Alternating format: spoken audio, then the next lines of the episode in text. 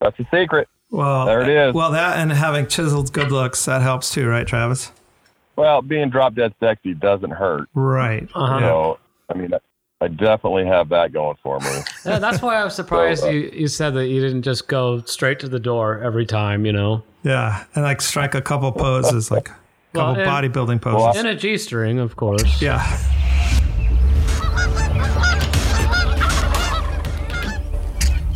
Ladies and gentlemen, meet Travis Reeser. How we doing? I can hear him. I can hear him applauding. Can you, Brad? I can hear him applauding Okay, how would across the you, United how, States. Brad? How would you explain who Travis Reeser is? I mean, that's I don't. We only have an hour. He's like a big teddy bear. Well, I was going to more talk about his accolades and his abilities and stuff like that, but sure, teddy bear that works too. Travis is a great goose hunter, awesome caller, and uh, I have seen as he's matured as a hunter over the years. I've watched him become a guy who is um, one of his one of his strongest points is that he's able to gain access to properties that nobody else can. And and um, that's one of the things we have him here to talk about today is is gaining access to um, properties and um, we want to talk about scouting too which which he's also really good at but you know i mean location is everything and we have a lot of listeners who who ask us frequently about about um, you know tips on on how to get permission and travis is exceptionally good at at getting permission. He hunts in a very um very private area. I mean i i'd say conservatively 90% of um excuse me ninety percent of the area that that Travis hunts in is is um is private. Um, well, and when it comes to geese, it's probably more than ninety percent, and um, and it's not easy to get access to farms there. So, um, Travis, how do you do it? Yeah, what's your secret? Well, yeah, let me just, I'm going to tell you everything I know about getting permission, as long as nobody else does it. Is that how it works? Oh, yeah. Oh, totally. No, no, it's just nobody's us, yeah. listening. It's Okay. just Dave and I. All right, perfect, perfect. My Uh, parents once in a while. Uh, first of all, for me, uh, I, I believe in a little bit of divine intervention. I feel like uh, the good Lord has blessed me with the with the opportunity to put the right people in front of me. So I, I think the first thing that people need to understand when you start getting permission and access to properties to hunt, it doesn't happen overnight. You know, a lot of times people that are just starting uh, think they're going to go and, and grab some chunks of property and it just happens immediately. Well, I've been over, I moved from the valley uh, when I used to hunt with you guys, and it's been, this is my eighth year over in Eastern Oregon, and it's taken me eight years to kind of get what I have, excuse me, what I have.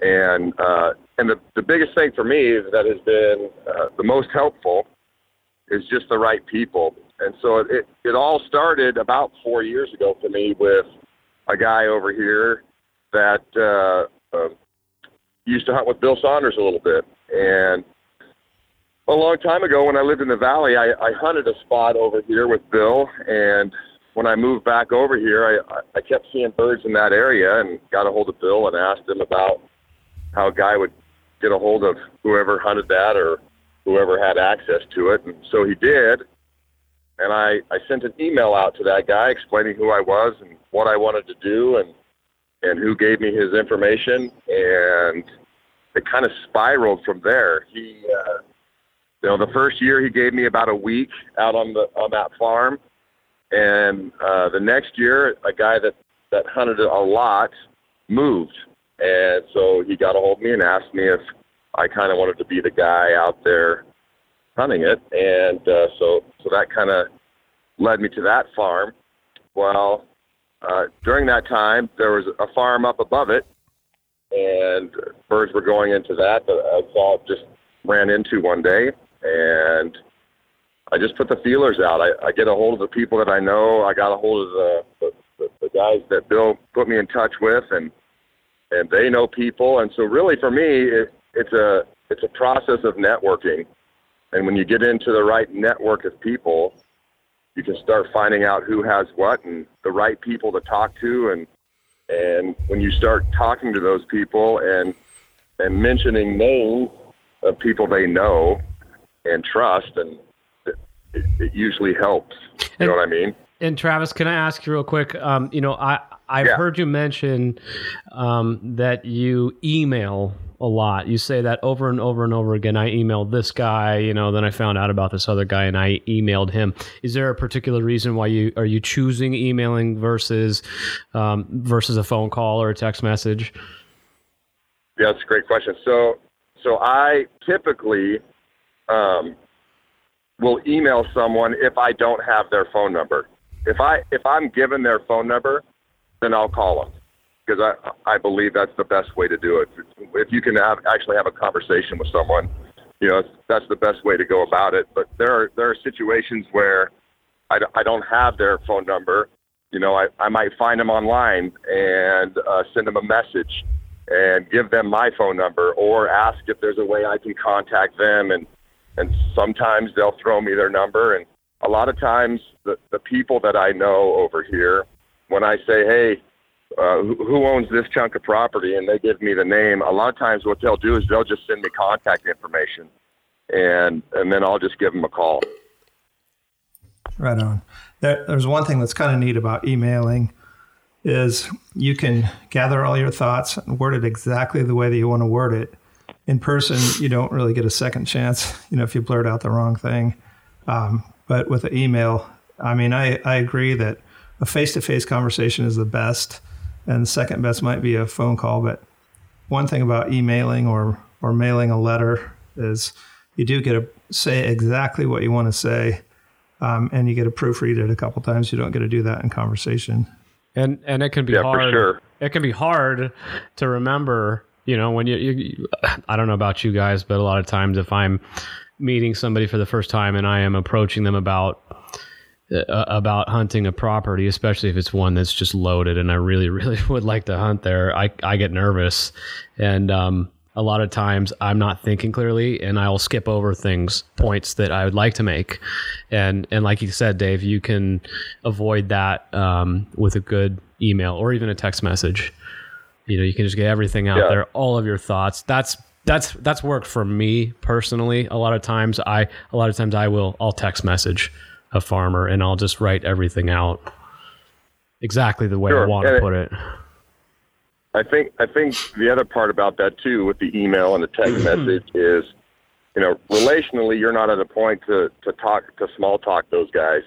You know you're you're, you're trying to kind of get to to the point and uh, like Dave was saying, you know an email you can really explain who you are and what you've done and what you'd like to do and and how you're going to take care of the place and and really sell it. And and then once you you have those face to face conversations and um, phone calls you know where you're talking to the the farmer then you can start building that the relation piece of it to maintain those properties. Yep. You know another thing travis is it also gives them time to think about it. Like sometimes just to be cautious their, their first reaction is i better say no and if you're, you know, if you're having a phone conversation with someone, you know, if that if that happens, that's not the end of the world. That you know, saying no once doesn't mean that the door will never be open. But I know in my own personal experience, like for me, the hardest thing to get permission is deer spots. And so what I do at the end of every season is I do a whole bunch of research and I end up sending out letters, and I send out between seventy and 130 letters every year at the end of deer season, uh, trying to look for new or better property. And some of those people have held on to that letter for six weeks and have been thinking about it before they before they call me and say, "Yeah, we yeah. thought about it, and it's okay." Yeah, well, I, it's funny you say that. The the the second biggest farm that I get to hunt over here it took three years wow. after an email, and um, and it and it was really shocking when I finally got a response. And I I'd emailed him two two years in a row, and in the third year, uh, I just thought, you know what, he he just isn't interested, and he actually reached out to me in an email, and uh, so I, you're right. I mean, it can take some time, and certain things might have to be right. Uh, a lot of times, you know, some some of these farmers have, have been burnt they've been taken advantage of. They've had things ruined and, and broken and trespassers. And so, you know, the first time you talk to them or make contact with them, they may have just experienced something that soured them up a little bit. And, uh, you know, after three years, this guy finally gets a hold of me and we're able to, to work out a pretty good deal. Well, and, and you never know what happened in that three years because uh, they may have heard about your reputation a little bit or heard somebody else, or then, then they also know for a fact too that you're not just coming in trying to get permission, going to go thrash the place and leave, you know? Right. That's right. Well, and you know, backing up quite a quite a ways, you know, you're talking about networking and it's good to get to know somebody who knows everybody and all that stuff, but none of that does you any good if you don't have a good, solid reputation. And in your case, Travis, uh, all those people that have, have helped you or been willing to give you contact information and stuff like that, the reason they, they did that is because you proved yourself to them and they, they know that you're trustworthy and stuff like that. So, I mean, backing way up, I, you know, that's probably, that's probably your biggest asset, you know, right off the bat is just taking really, really good care of properties and, and being honest and, and trust, trustworthy and, uh, um, responsible. I mean, wouldn't, wouldn't you agree? Yeah, yeah, for sure. So, mo- the people that really know me uh, know that I'm a fairly relational guy and and uh, get along with people well and and and do my best to treat people well. And uh, I I spend a lot of time in the off season taking care of the guys that allow me the privilege and honor to be on their properties.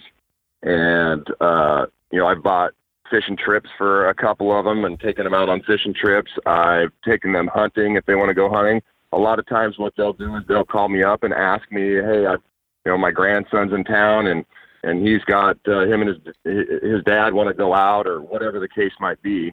And uh, you know, so for for me, it's not a just, "Hey, can I can I hunt your place?" and then that's it. It's uh, I spend a lot of time and energy and effort in taking care of those people that that give me that opportunity. And you know, I'm dropping off smoked smoked salmon and and walleye and pepperoni sticks and um, I'll make them different things. Things that kind of fit the whole farm thing. And uh, I reach out to them. I reach out to them on holidays. I reach out to them if, if something on special occasions. And, you know, uh, there's times where they'll start communicating to you and maybe they're going to go on vacation or they're going to do this, that, and the other. And I know when they're coming back and I'll shoot them a text message that just says, Hey, hope you had a great trip. Welcome home or whatever the case might be.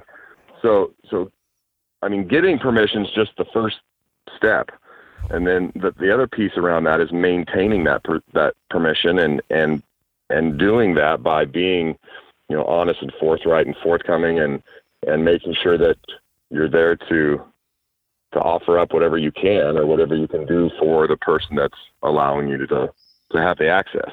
Right on. Well, no, that's all fun stuff too. You know, taking them fishing and stuff like that. Uh, For sure. You know, there's a lot worse things you could be doing. Hey, yes. once you do have permission, um, how do you go about asking about bringing your buddies with you? Okay.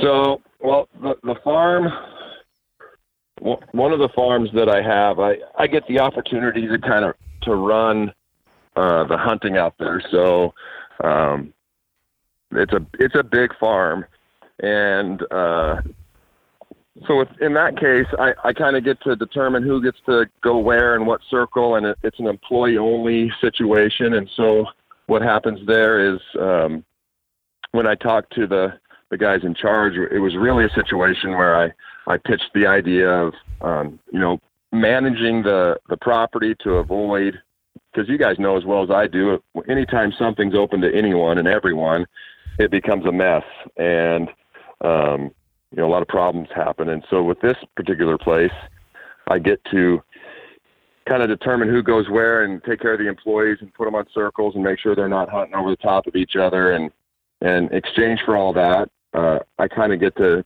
to have a run at the place as far as when I want to go hunting and who I want to bring. They just have to be with me Uh, typically, on the other farms, if I'm going to take other people with me, the, the first people I always call when I'm going to go hunting are the landowners. So uh, the two other farms, anytime I go in there, my my first call is to them and to see what they're doing and if they want to go. Uh, and then if they don't, then my second question is, well, do you mind if I take in so and so? And I, they've never said no. It's never been a situation where they're like, no, we just want you to hunt it. Um, and, and a lot of times because farmers don't want the birds on their place tearing it up, they want as many gone and killed yeah. as possible. So, um, but I, I've so certainly I'm, run into the, you know, the the concern from from farmers that that they don't, you know, they don't want anybody showing up without you. So, um, sure. Now um, that that that never happens. So uh, I I don't send other guys to my properties to hunt unless I'm there. Right, and, I, I, uh, guess I guess what I was getting at, Travis, was a big part of it for me is you know making sure that um, I'm not taking anybody into a property that I've done all the the, the legwork on, who who would do that sort of thing. You know, I I know who I take with me. Um, and that's a big part of it. Sure. Yeah. It, so the guys that I hunt with, I, you know, there's a trust, there's a trust thing there. And um, I, I think that's to the people that are first getting into this stuff and getting involved in hunting and properties. It's it's really easy to go in and try to undercut people and and get cutthroat about it and and cause problems. And and so I think one thing that I mean, one thing that's important, I believe, is to respect other people's permissions and um, and to not go in and take advantage of that. And I've I have not had that happen to me over here in Eastern Oregon. Um, all the guys that I take out understand, uh, you know, the situation. And the other piece of that is the, the farms that are that I hunt are really heavily posted for the most part. And um, if they were to get out there and try to do that, it, it would cause them more problems than it would do anything. So um, we don't I don't worry too much about that, especially the guys that I take out there. Uh, I just it's not something I get too worried about. Yeah, but but you made a great point there. Um, you know when you when you said that um, it, it it's really easy for guys who are new to the sport to undercut you know like if you're taken to a property and um, it's it's not a property that's that's leased you know it's it's somewhere your buddy took you to and you know the you know that the farmer doesn't like the geese and it would be just as easy for you at that point to go up and get permission to hunt the property. That's not cool. Right. That is no, not no. cool. No and that's happened to me not over here but that's happened to me in the past. And um it puts a sour taste in your mouth. You know, you trust guys and and to go out and and kind of respect the fact that oh, that's your permission and and uh, and I also try to do the same thing to other guys around here. And so, like I said, the group of guys that I hunt with, uh, I don't really worry about that. And the the two farms, two of the three farms that I hunt, um, it, the landowners just let absolutely nobody else on there. Um, and then the other one, the landowner lets people go out and pheasant hunt and do some other things, but uh, only lets me do the waterfowl stuff. And so, and the nice part is, and you know, going back to that relational piece, is now uh, when somebody asks to hunt, those landowners call me. Oh, especially awesome. if they, yeah, especially if they drop my name. Um, you know, the, the I had an instance where a guy tried to do that the first year I took over one farm and uh, I got a phone call that said, "Hey, th- this guy said he knows you and says that you said he didn't you didn't care if he hunted out here." And I didn't even know the kid, and so you know I've gotten to that point now. It's been pretty nice where if a situation like that happens, um, that I get a phone call and and we can usually get it straightened out. And you had alluded to me the other day that in that situation, um, unlike unlike maybe the old Travis, uh, the experience, the older experienced Travis has found that it is much, much, much better to get along and and to help, um, you know, those people succeed, you know, and and getting them on on a field with some birds, and rather than trying to shut them out. Yeah, that's right. And so the last thing you want to do when you start getting permissions, the last thing you want to do is cause problems for the landowner. So what I try to do is lessen the problem for the landowner and lessen the headache of the landowner having to deal with a bunch of guys always bothering him and and that sort of thing. And That's one of my pitches when I go in and talk to landowners about, you know, I, I will monitor your property. I'll be out scouting. I will make sure that no one's trespassing and it, you know you don't have to worry about any of that. And so you kind of create a situation where it takes all that off of them. And because ultimately they care about farming. And and that's kind of, what they they worry about. And so if you can take that off their plate you know they they'll appreciate that. But yeah it, it, i'm not out to cause problems or, or or get all stinky. You know sometimes people make mistakes and are on a place just by sheer accident and and the best approach is always you know a kinder approach and and that way you're not causing any issues for the landowner. Sure but you're in a situation where you're running the show and a lot of these these guys you know they, they all have to go through you and and you know you could you could easily mislead them or or say well no we're we're hunting there first you know um, you know, Absolutely. tell, tell them that, that you're planning on hunting there already, or, or something. You know, yeah. even if you're not. But you, you, yeah, you know, I, you, I, you don't do that. No, actually, so it's funny because that just happened today. So um, the, for the employee-only farm where I issue those passes and put people on them, when they when an employee calls me and wants to hunt, uh, if they haven't found a circle already, I will put them on birds to make sure that they have a good hunt. Because if the experience is good for them and they go out and it all works out right, then the system's good and uh, and then they don't ever have to question my integrity or question what I'm doing out there because I'm going to make the experience good. And so just today, as a matter of fact, there was two circles that uh, one had a a small group of birds in it, and the other one had about 1,500 birds in it. And uh, one of the employees called me and wanted to hunt, and I I put him on the circle that had all the birds on it and I hunted two circles away from him, and he killed his birds, and then I got mine. So it worked out great. And awesome. and so in those situations, it, you know, when they're happy, and then they go to their boss and tell them how good it is and how much they like the process, then it just it just solidifies that permission, you know, and um, and really, if there's a situation where they don't have a place to hunt, or they they're not set up to hunt very well, then I'll bring them with me, and I'll take them and give them a good experience. And so it's worked out really good. There's a there's a few employees that I've taken out several times, and actually now I'm I'm kind of friends with one of them, and we kind of work together now when we're scouting, and and uh, it's been a pretty good partnership. Yeah, it's um, it's a lot easier to be friends and than to be enemies. That's for sure. Yes, well, yeah, especially in situations that on on big farms with these, you know, you've got your you know your general managers out there and your farm managers, and they don't want to be bothered. They don't want to be bothered about stuff that doesn't matter to yeah, them. Exactly. You know, so so if you can if you can make nice and and make sure everyone's set up and squared away, then it just makes them more willing to continue that partnership and letting you hunt. Yep. Right on.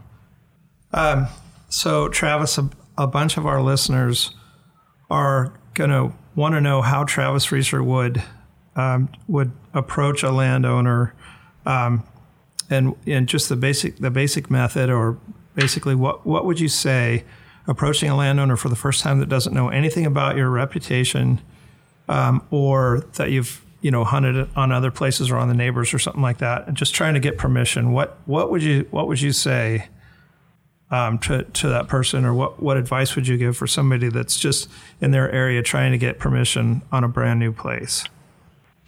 Sure. So. Uh, the, the first thing that I always do in that situation is I try to figure out if I know anyone that knows the landowner because if you can if you can drop a name they're comfortable with or familiar with or friends with, then the conversation's a lot lighter, a lot easier.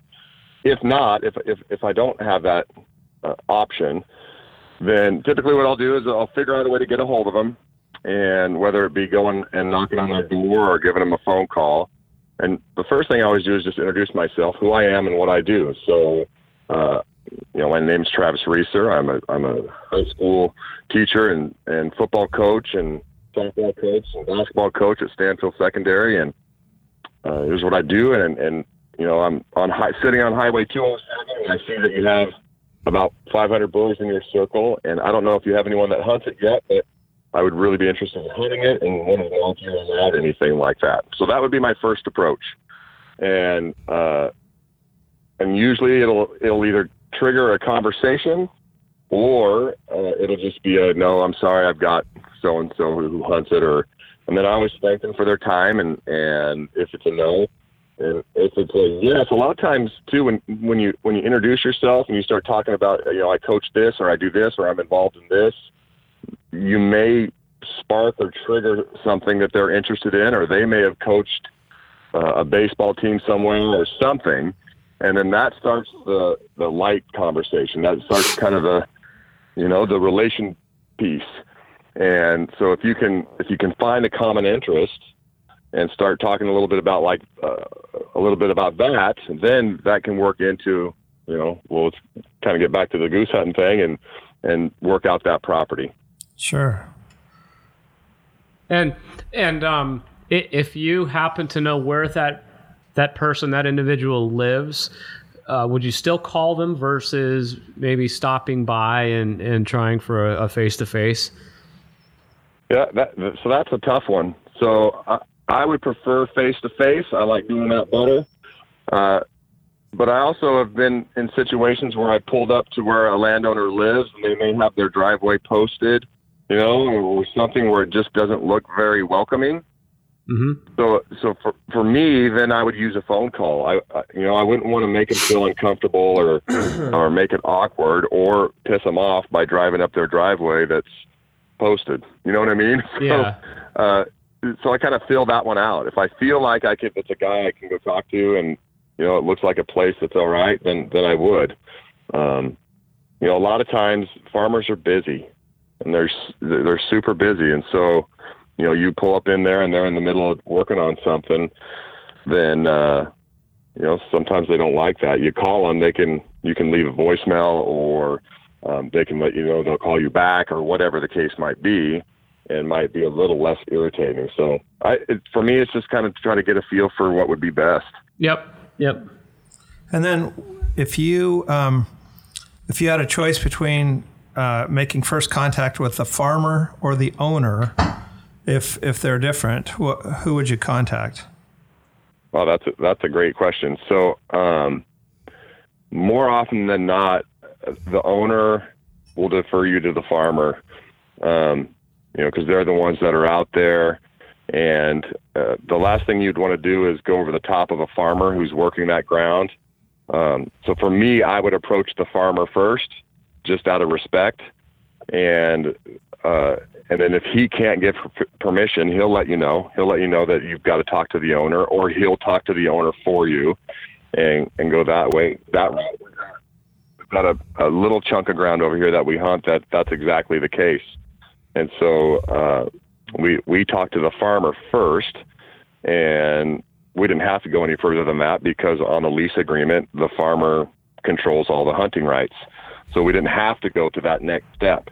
So I think you start with the farmer first, just out of respect. I mean, they're, they're the ones on that ground, and you, you don't want to catch them off guard, or or you know maybe they don't want something someone hunting it, and the owner says, ah, you know, whatever, I don't care, go ahead, and then you're on it. And uh, if you don't make contact with that farmer and let them know, or you just show up, then then problems can start. Mm-hmm.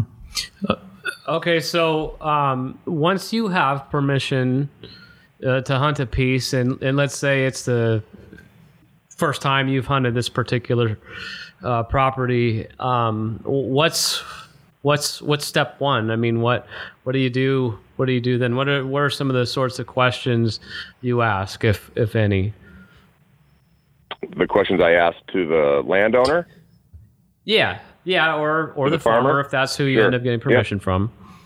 Right.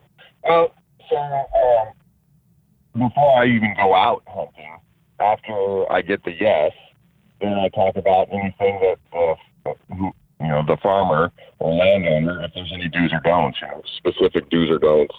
And a lot of times they'll say, yeah, don't don't drive on the circle or don't uh, stay off of this side because I've got a pump over there or whatever. So I try to find out if there's any stipulations to the to hunting, if there's anything they need me to, to look out for, and make sure that we're not screwing up. So that that's always my first question. Okay.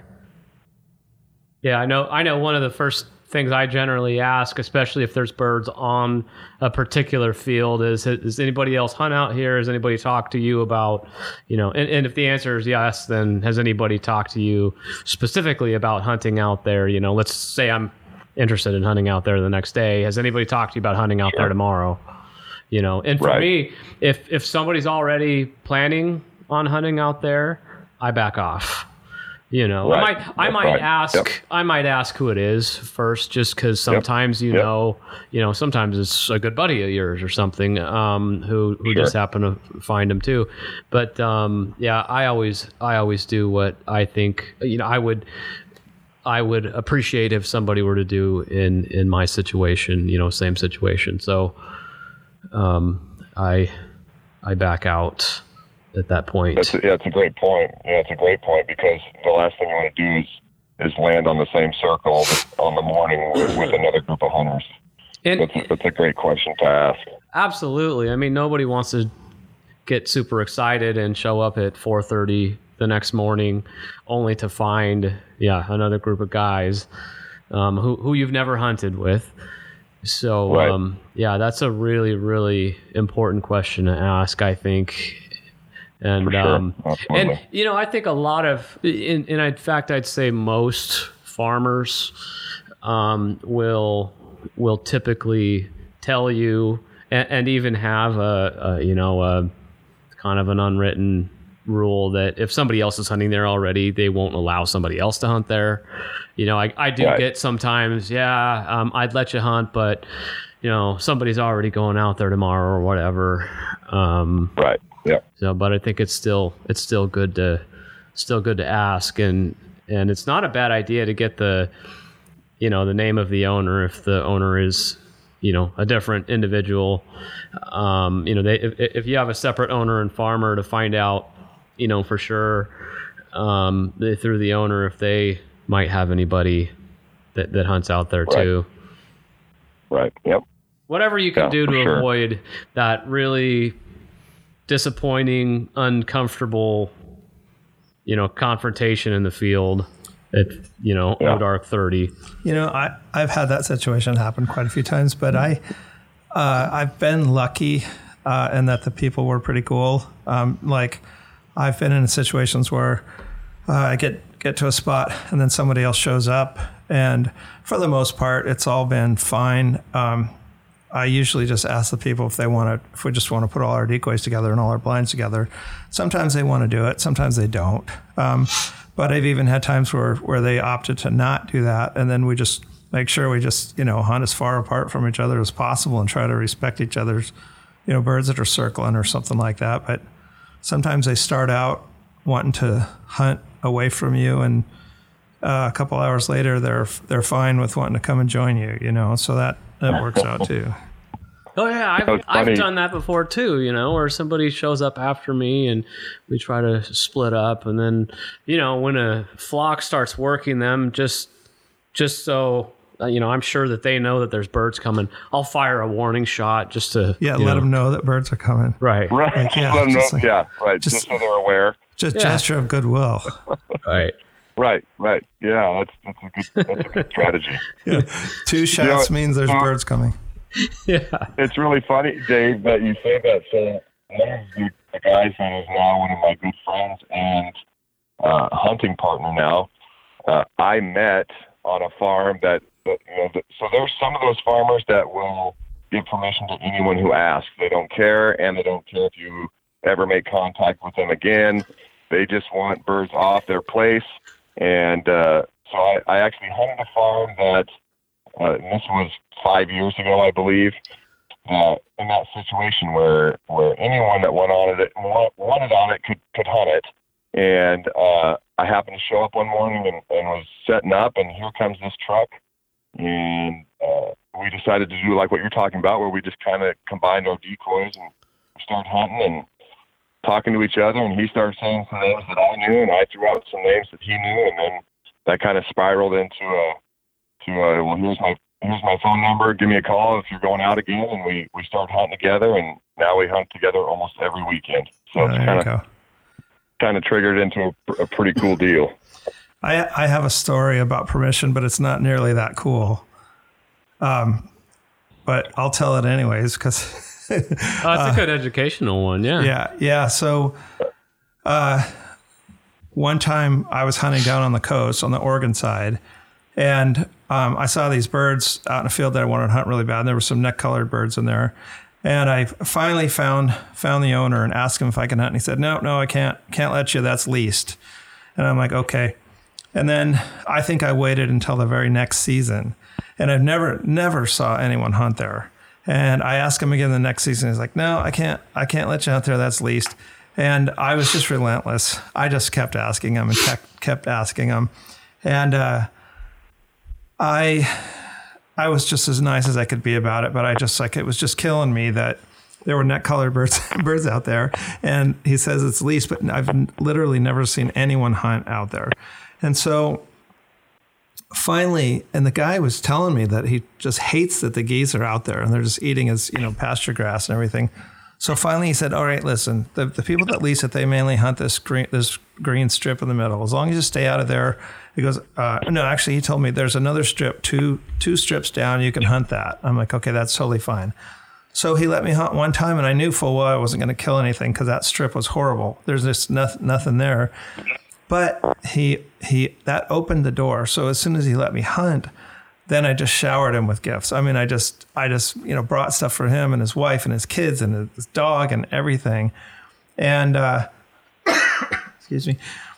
And so it's kind of like, well, if you can just get, get permission one time, then, then you're, then you're, uh, you know, you've got a great opportunity to really make it, make it worth their while. I mean, I just picked up every shot one, cleaned up everything, made it totally no trace and didn't drive out, drive out in the field and, just you know showered him with gifts and everything. So so then he started letting me hunt more regularly, and then next thing you know, he's telling me, you know what, like those other people that I, it's not so much that they leased it. What they did is it's a father and son, and a few years ago they gave me a rifle. Uh, for for me letting them goose hunt, and he said, and I haven't seen them in a long, long time. So he said, you can go ahead and hunt hunt in the green strip. So I started hunting out there, and was just having you know having a blast and stuff. Well, then sort of word got around that I was hunting out there. And uh, the father and son, I guess they were kind of okay with it. They were just more interested, like wanting to know why, why is this guy even interested in hunting out there? Because it, you know, it's just the hunting's no good. And so one morning, uh, me and some friends were hunting out there, and all of a sudden, uh, you know, as it got light, we realized that a couple strips down, there were other people hunting out there, and it was the father and son.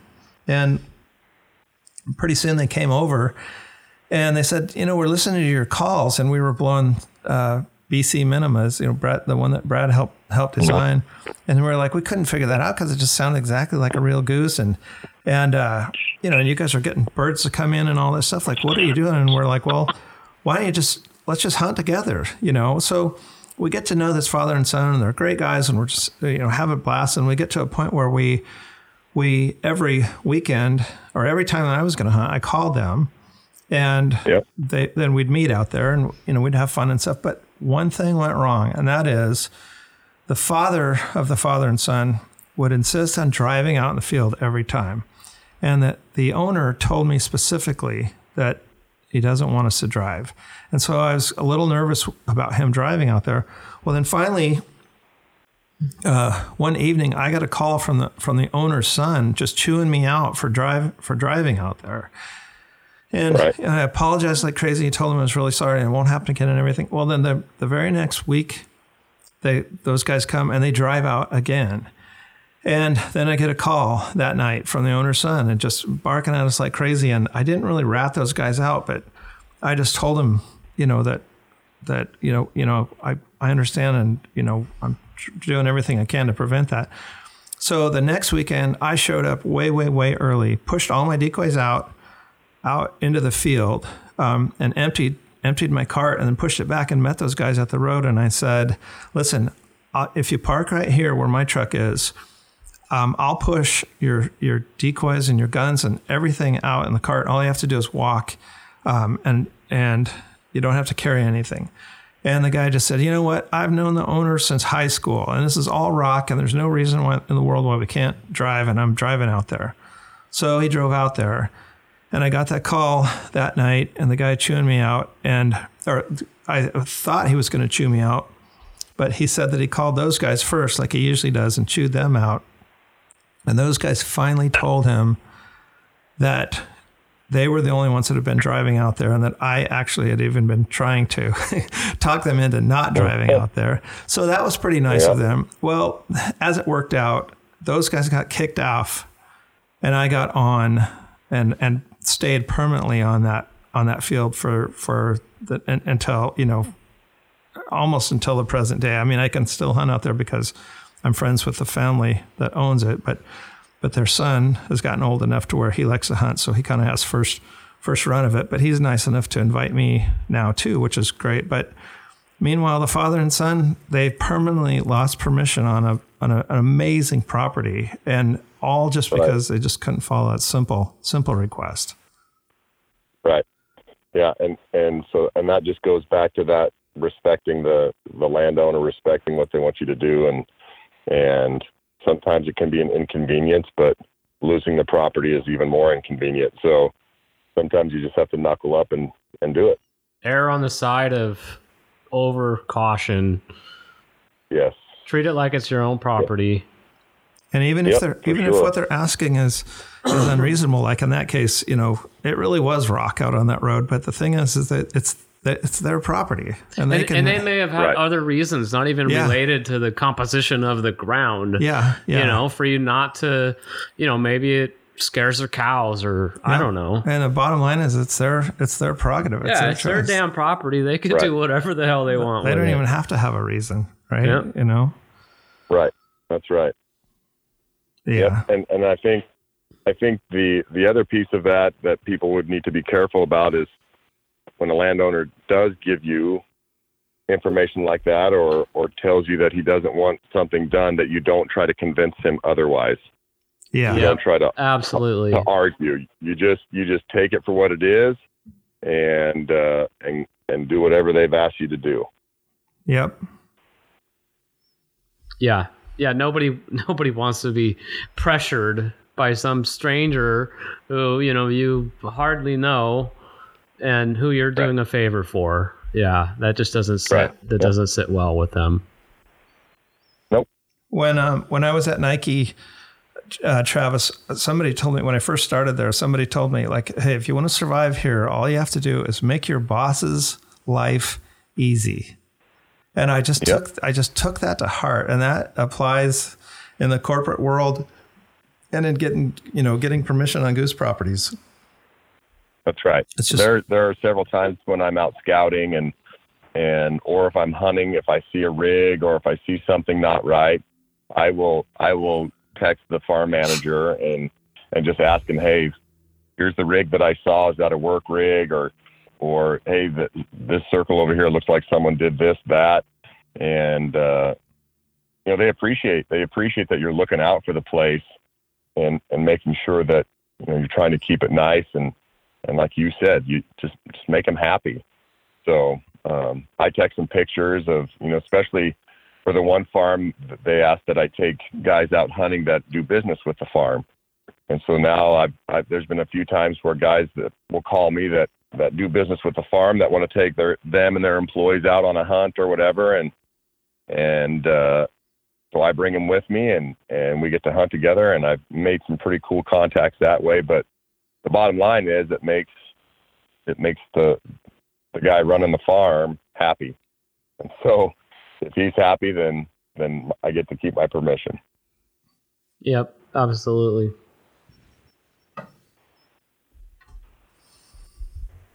What else? Well, I mean that's about it. I mean, it's really it's about get your foot in the door. It's about making sure that you you make it more than just I get to use your property. You know, you make it a little more personal and and uh, and then really the big thing I think is maintaining it and and going out of your way to do things that you don't have to do for somebody that's doing something for you that they don't have to do. And uh, you know, then they don't feel like they're just being used and Yep. and uh, you know you you form some of those relationships. The the one farm, the, one of the farm managers that I used to deal with a lot retired about three months ago, and I still send them messages and ask them how retirement is and you know happy holidays and those kind of things. So I- I think you just got to really once you get your foot in there. You know, you, you keep those guys happy, you do the right thing, and then the networking piece gets bigger. You know, so now the one, the guy that retires, if I have a question about a piece of property, well, shoot, he farmed for 35 years and he knows a lot of people. So he's got no problem now sharing a contact with me that he may otherwise not have shared with me. Mm-hmm. Right on. Yeah.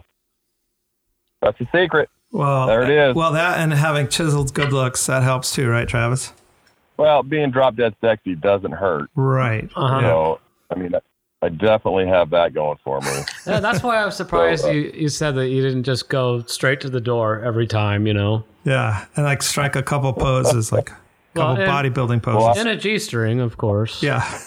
Well, I don't mind doing that if their wives aren't home, but that's when the real problems start. Right, when their wives exactly. are there, and then it makes you Oh, feel bad. Oh, right. You know Yeah. what I mean? Got to really be careful about that. Yeah.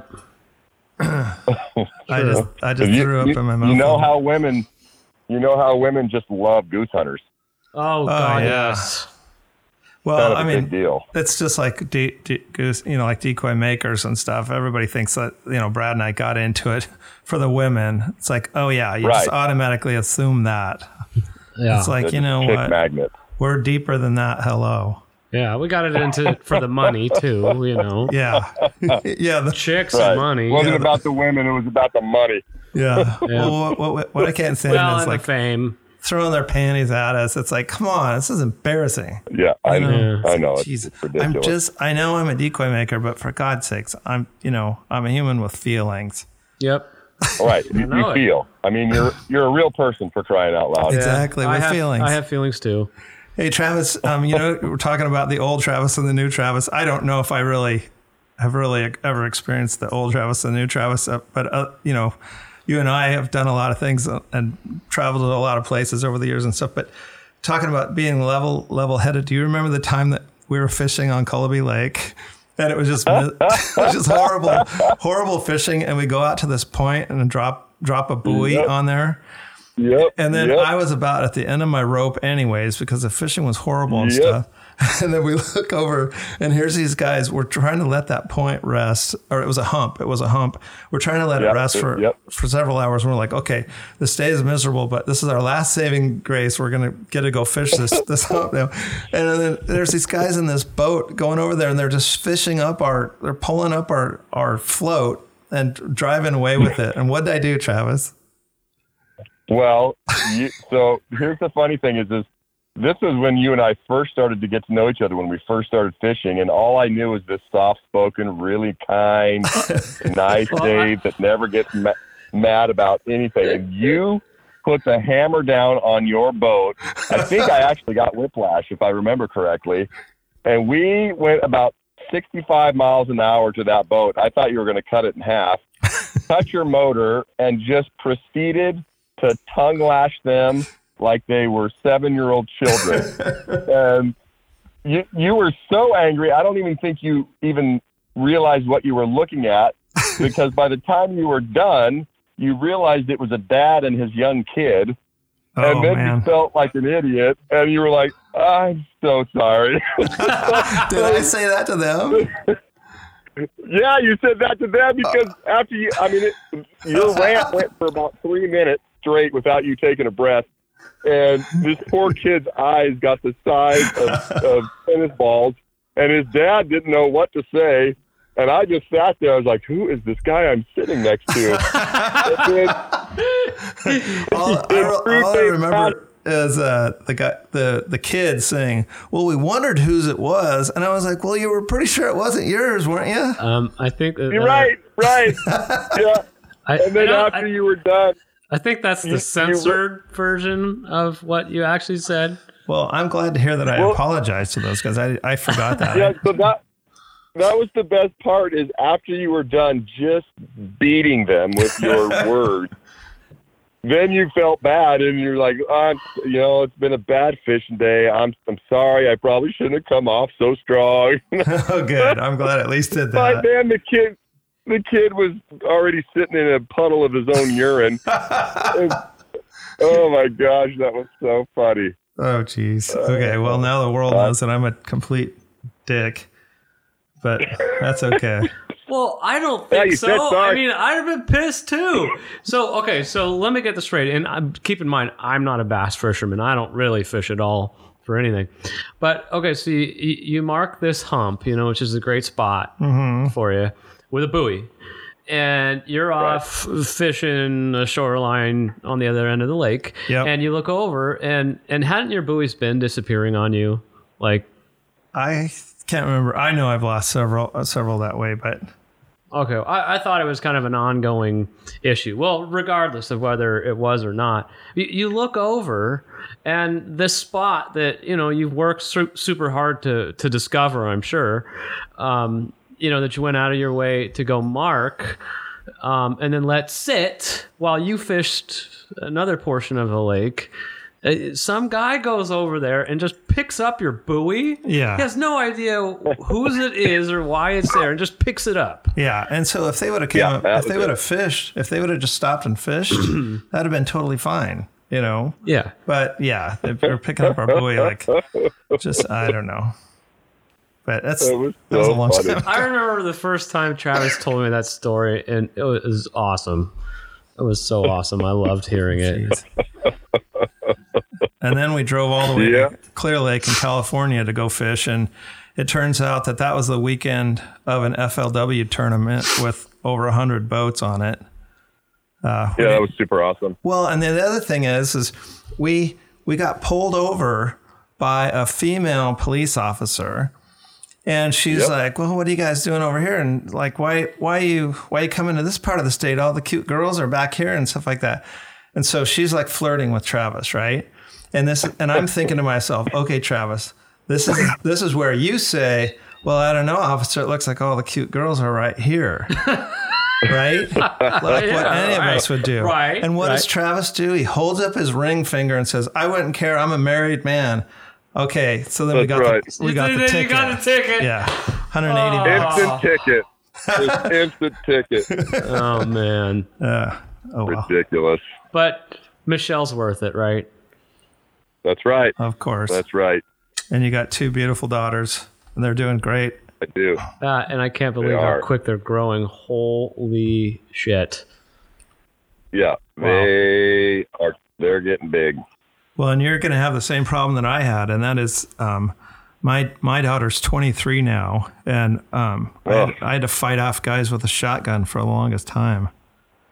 Yeah, it's already- six of them are still started. buried in the backyard. Yeah, yep. There's some. I, Or did you get any under the house? well, I'm not a complete animal. There's white crosses out there.